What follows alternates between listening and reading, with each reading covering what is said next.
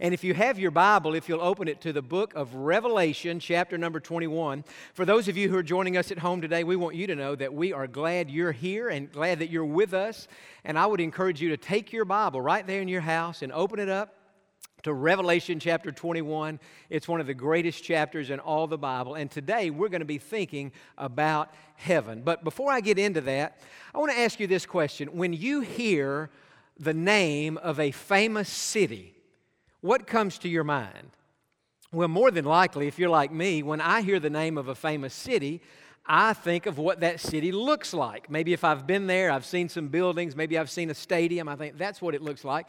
So, for example, if I said to you New York City, what, what is the visual that you have of New York? Well, more than likely, you imagine something like this. That's, that's a beautiful picture of, of, of, New York, and that's what that city looks like. If I say San Francisco, what immediately comes to your mind? More than likely, you think of the Golden Gate Bridge, and that's, that's your visual there of San Francisco. If I say Rome, Italy, many of us have been to Rome, maybe you have, but whether you've been there or not, more than likely, when you hear of the city of Rome, you're going to think about the Colosseum because that's what would naturally come to our mind. I was thinking last week about Houston. What do people think of when they think about Houston? We have the medical center, we have Minute Maid Park, we have NRG, we have the Astrodome. You could put any of those pictures up. But as I was thinking about what comes to my mind when I think about heaven, I may be the only one who thinks of this, but I want you to see what comes to my mind when I think of, not heaven, but Houston. When I think about Houston, here's what comes to my mind. The original that almost is heaven, right? The original Ninfa's is almost heaven. So when I think about Houston, I think about that restaurant.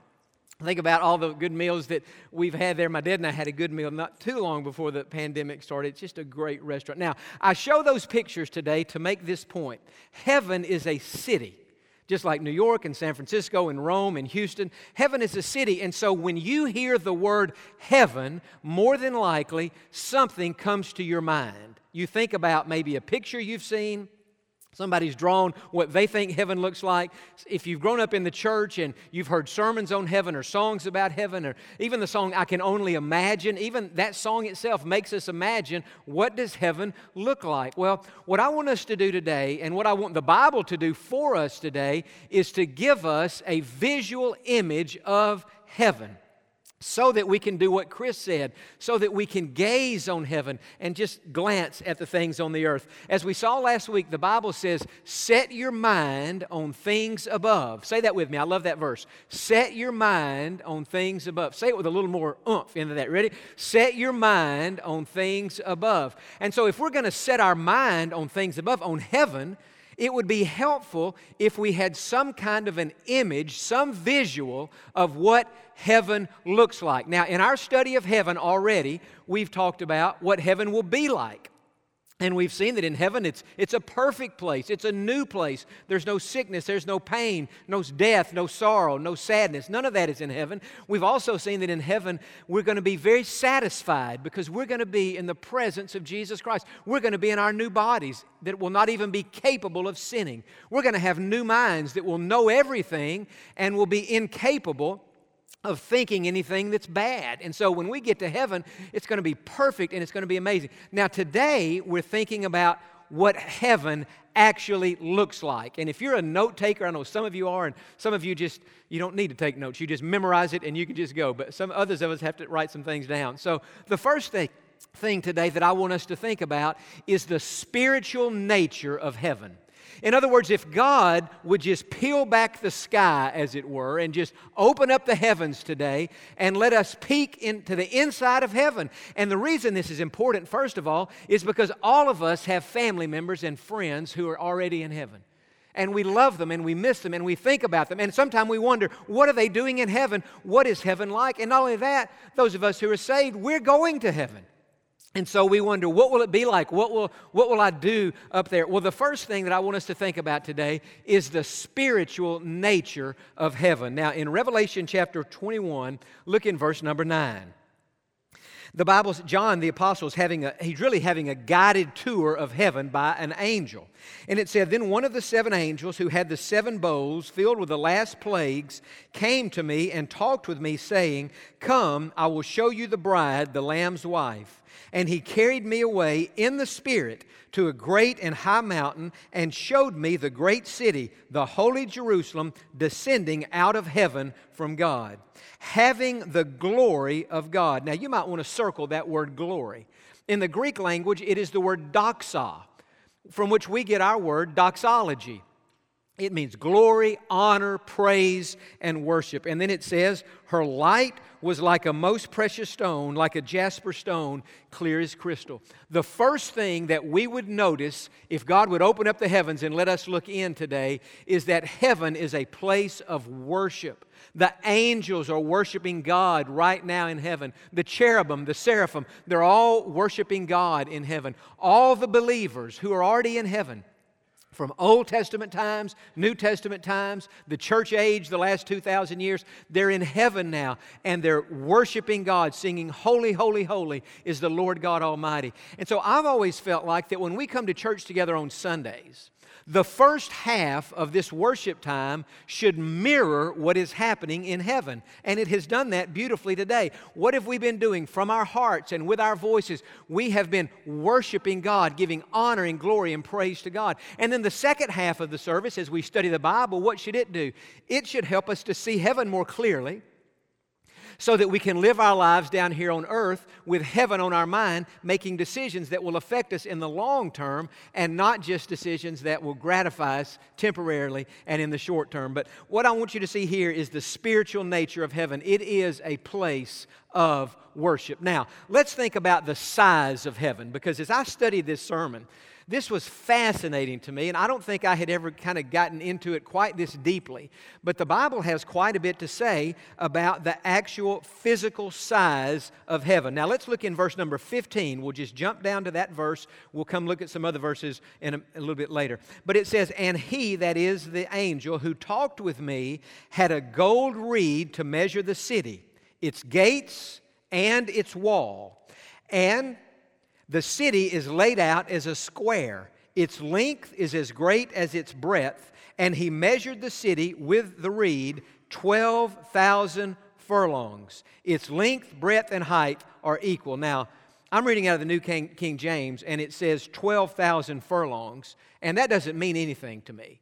Some of you are reading out of the NIV, and it's going to talk it's going to use the word stadia s-t-a-d-i-a it's another measurement but that probably doesn't mean anything to you. So what is this how, what are the dimensions of heaven? Keep in mind it's the same size in length width and height. Now the new living translation i think does an excellent job of telling us Uh, more specifically what this means. By the way, if you convert those measurements that I just read into our understanding, it would be 1,380 miles. So, heaven, now imagine this 1,380 miles long, 1,380 miles wide, and 1,380 miles high. So it is a square, it is a cube. Listen to how the New Living says that. When he measured it, he found it was a square, as wide as it is long. In fact, its length and width and height were each 1,400 miles. And so the New Living Translation rounds it up from 1,380 miles to 1,400 miles, which says to us heaven is a huge city. Now, even though I understand miles more than some of these other measurements, those numbers still stagger my mind. And so I'm trying to imagine a city, let's just round it off and say 1,400 miles long. How do you get that in your mind? Well, I want us to see a map of the United States. We're all familiar with this. And that's what our country looks like. Now, if you started on the eastern side of that map at the Atlantic Ocean and you began to travel towards the west, 1,300 or 8 or 1,400 miles would take you to the border of Colorado. And that is how long heaven is. So we can shade that now and they'll get a picture. So now the top obviously is jagged and the bottom is jagged and that uh, eastern border is jagged. But in your mind, if you could just draw a solid blue line for that whole area, that is 1,400 miles wide, 1,400 miles deep, or, or, or wide first and then long, and then also it says 1,400 miles high. So, what I want you to see here is that the city of heaven, that's a city, and the city is almost half or maybe more than half the size of the United States of America. So when we think about heaven as a city, you know, Rome is a city, New York is a city. Yeah, but heaven is in a whole nother category. There's never been a city the size of that, which says that everybody who has ever been saved will have plenty of room in heaven. Now, one of the interesting things as we think about the size of heaven is to, is to think that heaven not only is 1,400 miles wide, 1,400 miles long, but it is 1,400 miles high. Now, today, you don't think of cities in terms of height. If you went to meet with the, the leaders of the city of Pasadena and said, Give me the dimensions of Pasadena, Texas, they could do that. They would say, It's this many miles long, it's this many miles wide, it's this many square miles. But they wouldn't say it's this many miles high because the city of Pasadena doesn't have a, a top, doesn't have a ceiling to it, as it were. It just goes up as far as you want it to go. But heaven has a ceiling. Heaven has a top to it. Now, maybe the top or the ceiling of heaven will be the sky. Now, we know as it is right now, heaven is above the sky. But remember, eventually heaven is coming down to the earth, and so at that point, heaven will be below the sky. And so, even the sky itself, as we know it now, when the whole earth and world is remade. You remember a few weeks ago in our sermon we talked about out of 2 Peter that God is going to take the elements of this earth, the ground, the mountains, the, the islands, the trees, even the atmospheric level, the sky, and God is going to melt those things away. God is going to purify those elements and He's going to make a new earth and new heavens, new atmospheric heavens. Either one of two things will happen. Either God will just destroy everything in the world and start over and build something new, or more than likely, God will take the world as we know it now and He will apply fire to it, not to destroy it as it were, but to lay it bare and to purify it. And He will then rebuild the atmospheric heavens and the earth as we know it. He will rebuild that out of the purified earth. It's very much like the car that you're driving now. The car that you're driving now, more than likely, the, the pieces to that car came from a, from a junkyard somewhere. Your, the, the outside of your car was probably the outside of somebody else's car before it became your car. And it ended up in a junkyard. Maybe it had been in an accident or something. So, what did they do? They compressed it, they lit it on fire, as it were. They burned it up, they purified that, and then out of that, they made a new car. Well, that's the image that we get in 2 Peter of what God is going to do with the earth. He's going to purify it and then make a new heavens and a new earth. And so we know that the sky could be the ceiling of heaven, or maybe it's something else. But nonetheless, heaven has a top to it, but it's a long way up there. It's 1,400 miles. It's as far as the Gulf of Mexico is from Canada. That's how high heaven is. And so it's absolutely amazing. Now, let's as we think about not only the size of heaven, let's think for a moment about the structure of heaven. In other words, what is heaven constructed of? If we were having this guided tour today, if God somehow said to us what he said to John, John, I'm assigning an angel to you and this angel is going to walk you around heaven. Certainly, we would notice the spiritual nature. Everybody's worshiping God up there. But we would also notice the enormity of heaven, and then we would begin to see specific things about heaven. Let's think about those now. First of all, let's think about the wall that surrounds the city of heaven. Now, look back in verse number 12, the first half of that verse. John said, Also she, he's using she to describe the city of heaven, had a great and high wall with 12 gates. And so the wall around heaven is very high. Look in verse 17. Then he measured its wall 144 cubits according to the measure of a man, that is, of an angel. Now, again, 144 cubits doesn't mean anything to me, but literally what that is, is 216 feet, which is the same thing as 72 yards. Now, here's the question when the Bible says, and if you convert all these measurements, that this wall surrounding heaven is 216 feet, does that mean 216 feet high or does that mean 216 feet thick? Most Bible scholars say they believe it means it is 216 feet thick. In fact, if I could read from the New Living Translation again, it just says that in verse 17. Then he measured the walls and found them to be 216 feet thick. If you have the NIV, it won't give the same exact measuring instrument there, but it uses that word thick. So 216 feet thick. Most Bible scholars, now we'll have to wait till we get to heaven to know for sure if this is the case. Most Bible scholars believe that the wall surrounding heaven is 1,400 miles high. In other words, that the wall goes all the way to the ceiling, just like in our houses. Our houses have ceilings, but our houses have walls. How high do the walls go? The walls meet the ceiling.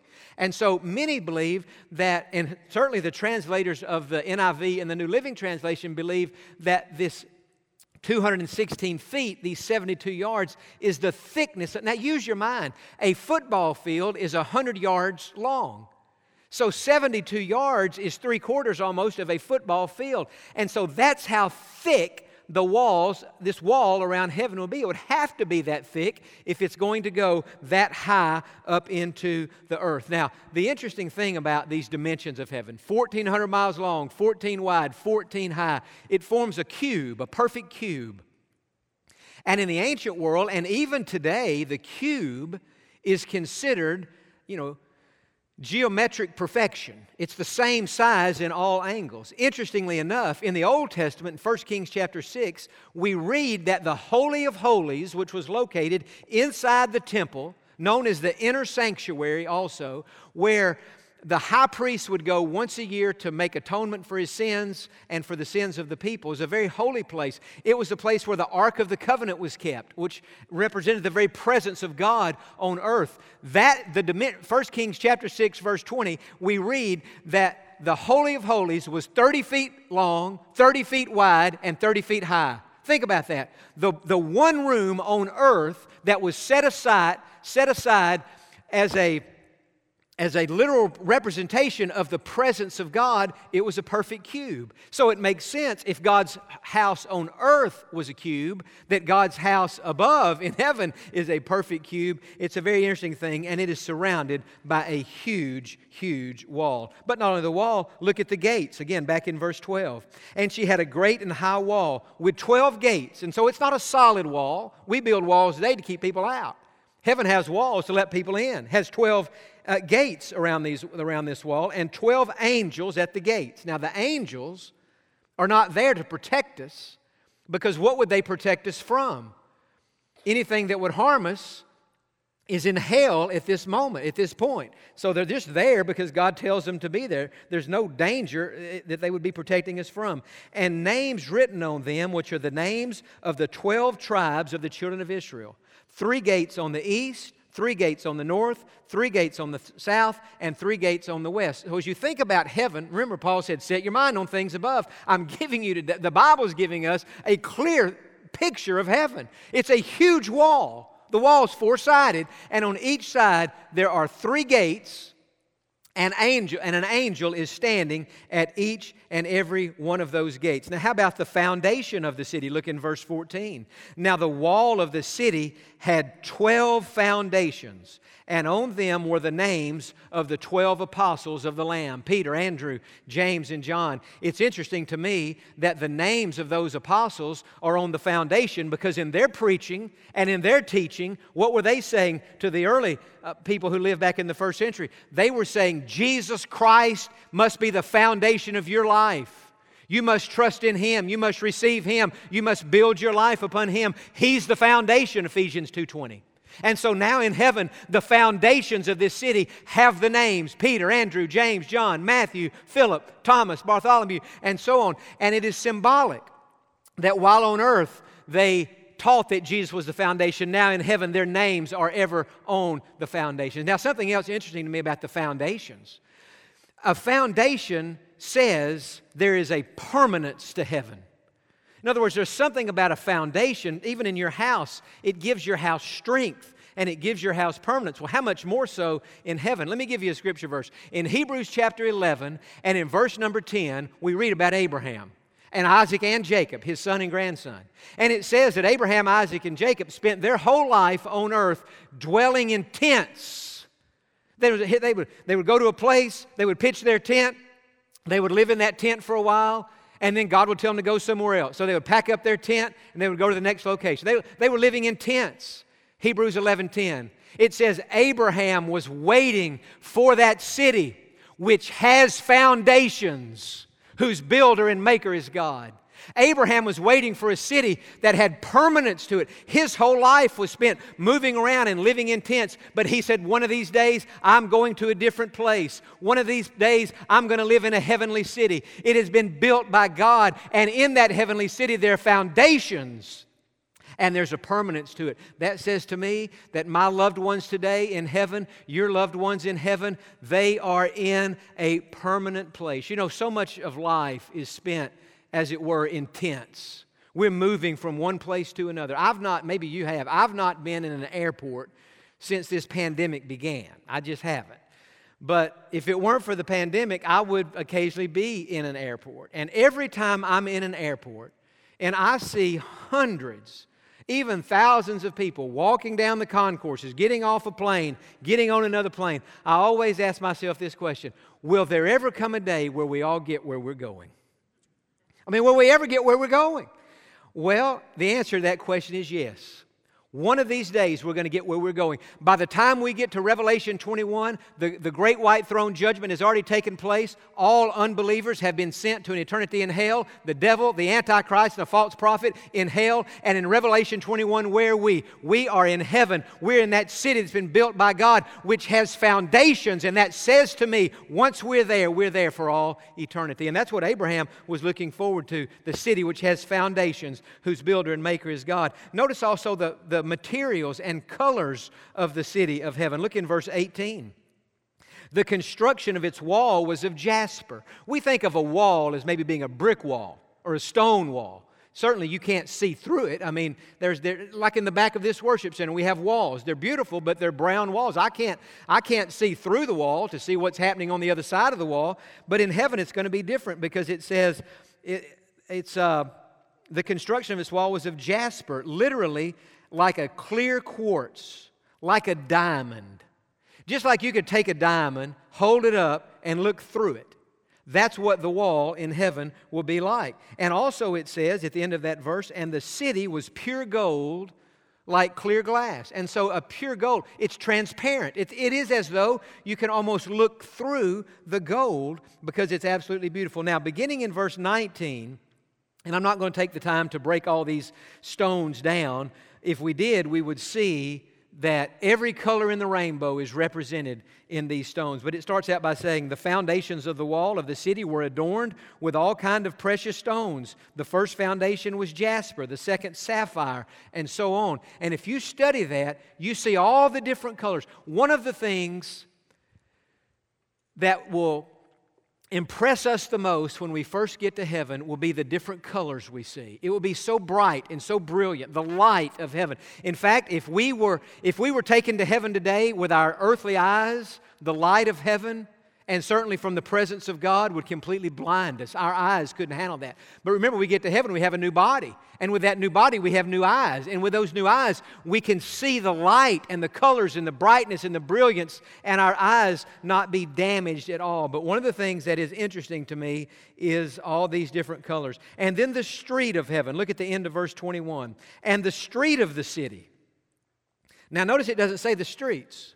There may be more than one street in heaven, but here it just says, and the street of the city was pure gold like transparent glass. And so we're getting a picture now of, even if there are multiple streets, there's one main street in heaven.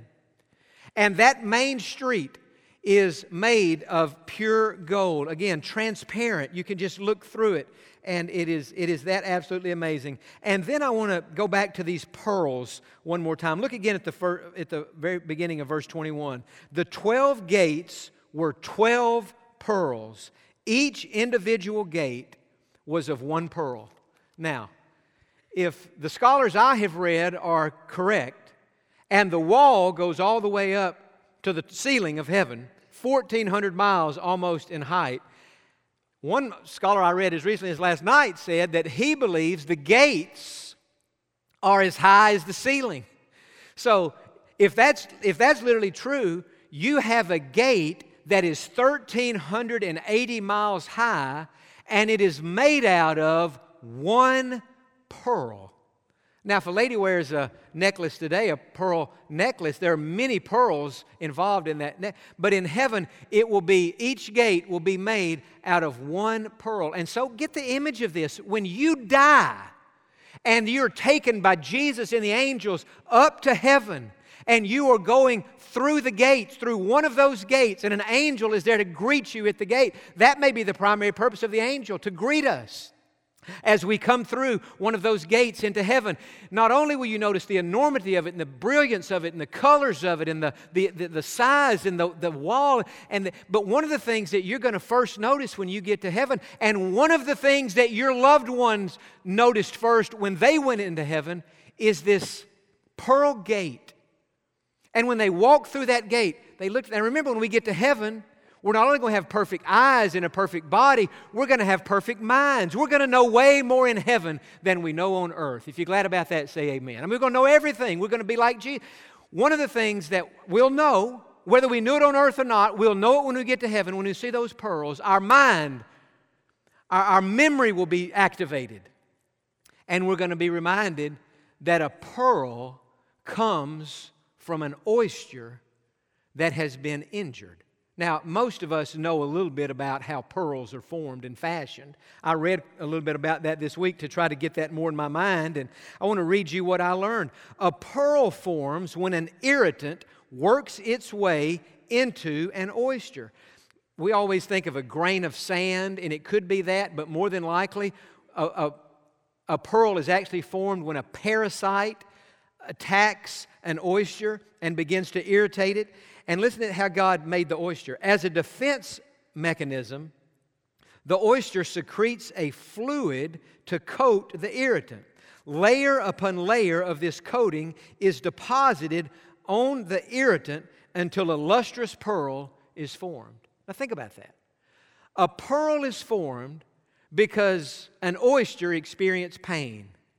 And God so made the oyster that when it experienced pain, maybe it is a grain of sand, more than likely it's a parasite, but so that that grain of sand or that parasite won't destroy the oyster, God built in an, an internal mechanism, a defense mechanism, so that that oyster could somehow secrete a certain fluid that would cover that irritant. And then, after it had one coat, more fluid was secreted, and more of that irritant was covered. And it happened again and again and again. And after, after multiple layers have covered that irritant, what do you have? You have a pearl. And then people who do this type thing go and they get these oysters and they remove the pearl from the oyster without hurting or killing the oyster, and there you have a pearl. Now think about what think about what the Bible is saying to us here. The Bible is saying to us that when we walk through one of those gates of heaven and are greeted by the angel, taken into the very presence of God, that we can't help but notice these pearl gates. And that pearl gate will be a reminder to us that pearls come from pain. And in our new, not only perfect mind, but in our spiritually thinking mind, what will we think to ourselves? We will say to ourselves as we're walking through that gate, had it not been for the pain that Jesus Christ experienced on that cross, it would have not been possible for me to walk through this pearl gate into the presence of God Himself. The pearl gate itself will be a reminder of the pain that Jesus experienced. You see, on that cross, what happened? Jesus took the irritants, the parasites, the sand of our sin, as it were, upon his body, and he died a painful death, shed his blood, so that our sins could be forgiven and our souls could be saved. And yet, it is from that pain that 12 beautiful gates have been built in heaven and those gates are made of pearl, and those pearls will forever be a reminder of the pain that Jesus experienced. But not only will those pearl gates be a reminder of Christ's pain, I believe that when we get to heaven and walk through that particular gate, whichever one you walk through, north, south, east, or west, gate one, two, or three on your side, when you walk through that gate and you see that pearl, not only will you be reminded of the pain that Jesus went through that made it possible for you to go to heaven but you will be reminded of all the painful circumstances and situations in life that God brought you through. Acts 14 22. We must, through many tribulations, enter the kingdom of God. Jesus had pain that made it possible for us to go to heaven. We have pain. Emotional pain, physical pain, all kinds of pain on this earth. And most of us, probably all of us here, could look back on the most dark and painful experiences of our life and say, God, when I didn't see how I was going to go another day, when I didn't see any way forward, God, you made a way where there was no way. You made a river in the wilderness and a road in the desert. And God, you saw me through those painful experiences. So think about this. When we get to heaven, we're going to have two reasons to be grateful, two reasons to be thankful just by looking at the pearl gate. Thankful for the pain that Jesus experienced, and thankful for his faithfulness to us as we walk through those painful experiences of life. Listen, some of you today are going through a very painful experience in your life and it's hard and it's maybe it's keeping you up at night i talk to i mean maybe you're losing weight maybe you can't concentrate maybe you're i mean you're so stressed out your body is your body is aching your mind's not right you've, you just almost lost your equilibrium because of what you're going through i'm telling you this if you will give that to god and trust God with that. His grace will be sufficient. He'll see you through that. And one of these days, you'll thank Him for how faithfully He led you through everything we go through in life. That's just the kind of God He is. And so, as I think about heaven, now you still listening? Say amen. As I think about the spiritual nature of it, it's a place of worship. Listen, if you don't enjoy worshiping God on earth, you would, you'd be out of place in heaven because that's what it's going to be. The, uh, the size of it, the sheer enormity of heaven, and then this structure that we've talked about. I just have this question, then I'm going to stop today. Do you know beyond the shadow of any doubt that one of these days you're going to walk through one of those gates and you're going to go to heaven for all eternity. I just wonder that. I look around this room today and and we've got a good I mean we're in a pandemic on Thanksgiving weekend. I don't know how many people are in here, but this is a this is a good group considering what the world is going through right now. And I just can't help but wonder today how many people in this service last Sunday morning in this service 9 people prayed to get saved. And I just wonder today, this week, how many people in this service would say, you know, Jon, that's been interesting. All that stuff about heaven, I knew some of it, I didn't know all of it, I've learned something. But here's the question not how much you know about heaven, but do you know beyond the shadow of any doubt that one day you're going to heaven so that you can spend eternity with God there?